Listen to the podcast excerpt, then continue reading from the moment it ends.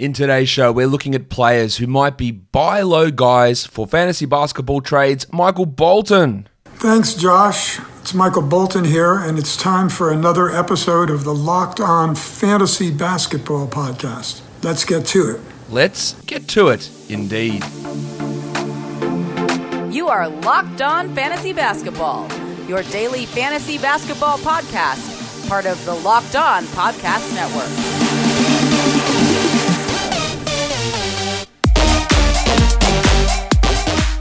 Hello and welcome to the Locked On Fantasy Basketball Podcast brought to you by Basketball Monster. My name is Josh Lloyd and I am the lead fantasy analyst at basketballmonster.com and at Yahoo Sports Australia. And you can find me on Twitter as always at redrock underscore bball and on Instagram at Locked On Fantasy Basketball. Now, fantasy trade deadlines are coming up. The real NBA trade deadline is coming up. I believe the standard Yahoo Fantasy Basketball trade deadline is this week. So I'm not sure if we'll do buy lows and sell highs next week or not. We'll, we'll see. I'll get some feedback on that.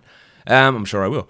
But let's talk about some buy low guys. Again, these are not players that you absolutely have to trade for. You don't trade for them at value. You don't trade for them at perceived future value. You don't trade for them at anything like that. If, if you can get them at a discount, then you go ahead and do it. That is how all of this shit works. So let's talk about some guys now in category leagues. And I want to start by talking about everyone's nephew, cousin, son, dad, whatever, Kevin Porter Jr.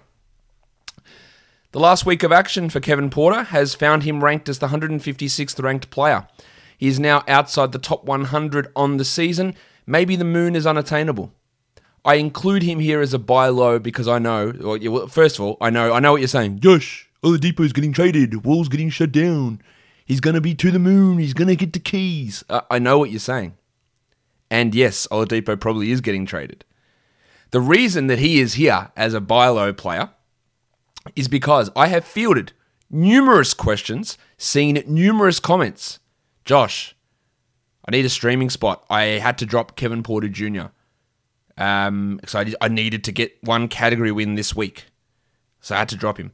Josh, should I drop Kevin Porter Jr. or should I drop insert shitful player here? Josh, is KPG, KPJ a drop? Oladipo and Wall, they're getting all the touches short sightedness is a big problem. And before you come in and say, yeah, but those guys just don't know what they're doing, they knew what they were doing enough to add Kevin Porter Jr. So it's not like, oh, these are just beginners, these are noobs, these are tacos. It's none of that shit. It's people who have Kevin Porter who are thinking this. Do I drop him? Do I stream on? It's much better getting streaming value out of that position. Do I drop Kevin Porter for TJ McConnell? Do I drop him for Malik Monk? Saw that one. Um, do I drop him for Devonte Graham? Like the, all, all this stuff is out there, right? So that's why I include here because if people are willing to drop him for a one week win, if people are willing to drop him to stream, then they are willing to sell him at a price that is probably below where he's going to end up. Now he has issues with his shooting for sure. 42 and 65% across the uh, and 21% from 3 across his games this year, which is of course atrocious, a true shooting of 49%. But it's his assists, He's getting some steals, he's blocking shots, and he can be a good scorer with good usage. So while the pendulum may have swung for some people too far in the other direction, that is where you can strike. That is where you can acquire him at a cheaper price. And by cheaper price, I mean you're not paying top 50, top 70, top 80, top 90 even. Because there are guys out there who are willing to drop. So you throw your worst two players, two out of your worst three players in a trade and see what happens. I think you'll be rewarded pretty well. Jayson Tatum is on my list as well. Um, missed last game due to illness. 49th ranked player over the last month. Why? Why is he so low? Well, the shooting is just not that great. We thought maybe he takes a step forward, and in fact, he's taken a step back in his shooting.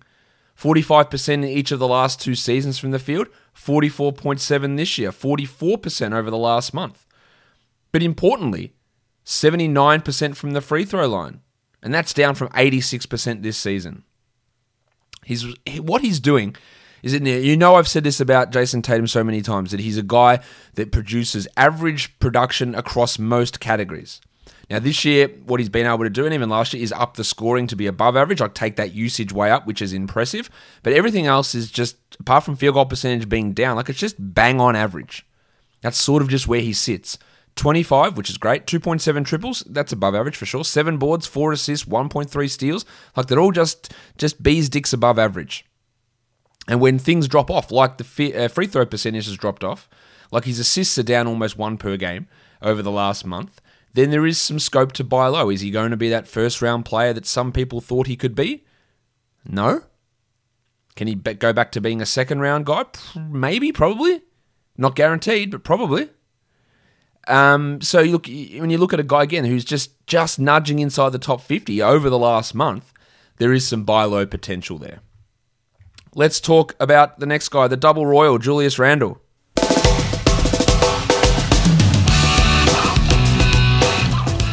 Another guy who's been a massive surprise this year, 29th ranked player overall, playing a shit ton of minutes.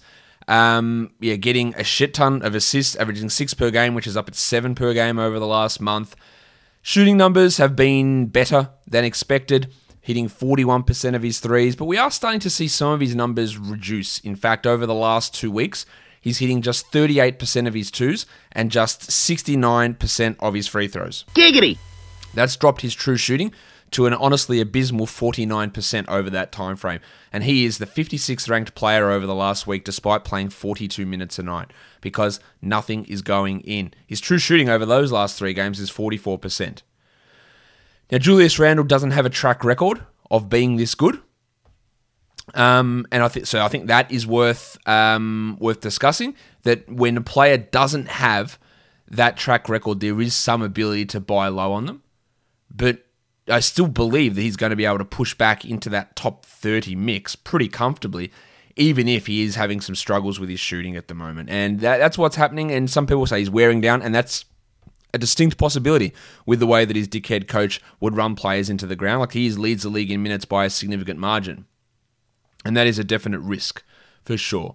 But I still think there is some improvement from a true shooting of 44% to get back to at least 55, 56 and then boost some of those other categories up as well. Let's talk to Dejounte Murray now, another guy who, over the last two weeks, is uh, not playing well. And I say that because he's the 139th ranked player over that time. He's 64th for the season. Yeah, just trucking along all right, averaging 15, 7, and 5. So why are his numbers so low?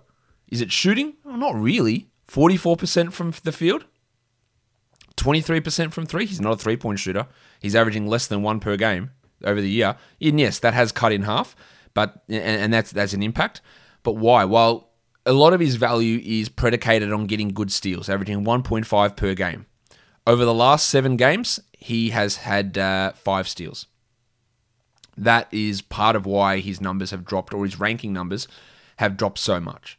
He's never going to be a good assist player, but even that has dropped down from five to four. He's never going to be a good threes guy, down from 0.9 to 0.4.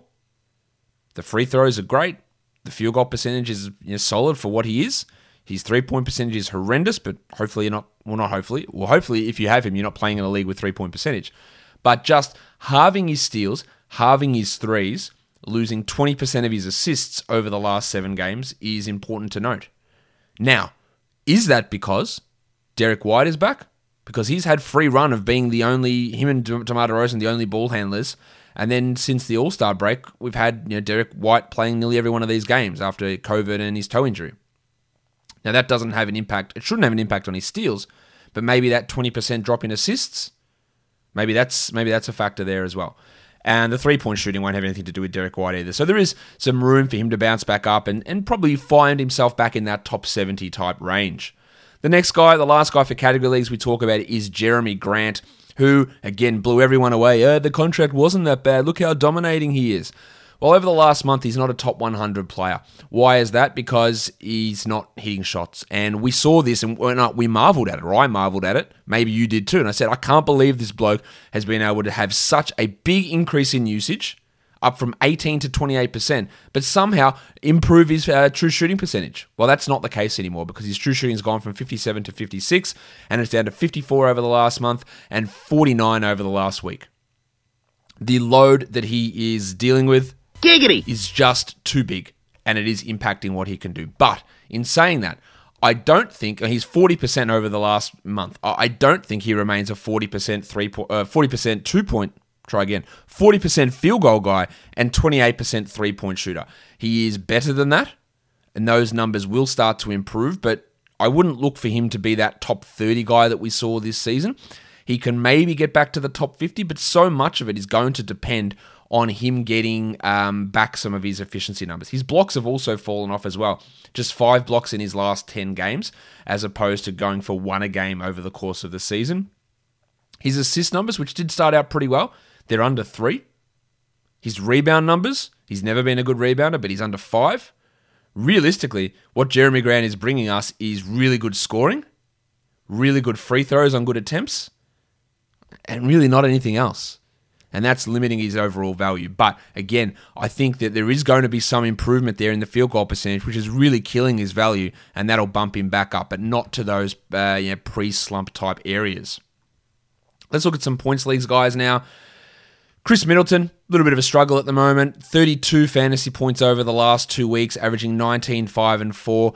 That's down over four fantasy points from his season average. So I think he gets back to being that 36, 37 fantasy point per game player. But it is a little bit of a slump for him at the moment. Usage is staying the same. The shots just aren't going in as much. The rebounds and the assist numbers are down pretty significantly too. And you think the assists would have jumped up somewhat, but four per game over the last six as opposed to 5.5 this season. It's a little bit troubling. I've got Gordon Hayward on this list. I'm not confident with saying that because his last game without LaMelo Ball was great. 27, 7, and 6 with uh, you know 44 fantasy points. But prior to that, and his recent form, has this not been good. But you might be able to fool people who are looking at you know, averages only, who is averaging, what, 33 over the last two weeks, 31 over the last four games. And he is like a 37 fantasy point guy, I'd say. So there is some scope there to try and upsell. But again, if someone wants to get a 37 point guy off you, you don't do that trade. You do it at that lower value if possible. Let's talk about this bloke. Percentages.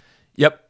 Kristaps Porzingis, 84th ranked player over the last week. He's averaging 11 points in his last three games. 10 boards is fine. Two blocks is great. 30 fantasy points is not. I think that we can maybe look at him as a 39 point producer. He hasn't been at that level yet, but he's only playing 30 minutes a night. I think there is some real scope for him to improve what he's doing. And this is yeah, probably a nadir of his le- le- value at the moment. So I think there's, and his usage really low, under 22% over the last three games. So there is real room for that to jump back up for Porzingis. Brad Beal, it's not just the last week, it's since the All Star break. He hasn't been the same. 38 fantasy points per game. This dude's averaging 47 over the course of the season. So why? Well, five fewer real life points per game, steals cut in half, rebounds down by almost 30%. Is that Russell Westbrook getting more playing time and being more active in terms of the scoring, the usage, and the rebounds, not the steals? Maybe. Usage down from 35 to 29%. There is a, a level of concern I have there. This is the concern I had with Beal beginning of the season. I went, oh, I'm not sure. Westbrook's there. Like, I wouldn't want to take Beal in that first round because if Westbrook's getting a ton of usage and taking some rebounds and assists, then Beal is going to have somewhat of a drop off. And it didn't happen until now. This could just be a temporary blip, and most likely it is. But I'm definitely a little bit concerned about that. And if I'm a little bit concerned, that might mean his managers are also as concerned. So we're not trading top 15 value for Beal, who's a 46 fantasy point guy, 47 fantasy point guy per game this season. If we can get him as a 43 guy, I think there's value. But even looking over the last two months, he's at 45 fantasy points, which is again two points down from his season numbers. So the numbers are consistently t- declining as the season goes on, and coincidentally or not, as Russell Westbrook's production increases. So just be really careful in acquiring Bradley Beal because there is some some evidence, as shaky as the evidence might be, to suggest that maybe this is this is the trend or this is the current level of production that might stick. So just be aware of that. And DeAndre Ayton's the last bloke I want to talk about, who has not been good this year. That's pretty clear. 63rd ranked player, averaging 32 fantasy points, but it's been worse of late. 26 over the last uh, three games, 25 minutes, averaging 16 and 7. The one, the thing that really is bothering there is the, the massive drop in his rebound numbers. He hasn't registered a steal in those three games. He's blocking less than one shot per game. He averages one assist, so he just has so many areas where he is deficient. And if the Suns are going to play him 25 minutes a night, then obviously that's a concern. Will he get back to being a 33 fantasy point guy? I I am not convinced about that. 30 fantasy points? Yeah. So if you can extract a little bit of value from the way that he's slumping and the way the minutes are coming down, then for sure you try and do that. But just just be aware he's not going to be, I don't think, a top 20 guy or a top 40 guy from here on out. That'll do it for me today, guys. I'm sure by the time I finish recording this, that a trade has gone down and something has changed the landscape of the NBA. I'll go check that in a sec, guys. Don't forget to subscribe Apple Podcasts, Google Podcasts, Stitcher, Spotify, and on YouTube, guys. We are done here. Thank you so much for listening, everyone. See ya.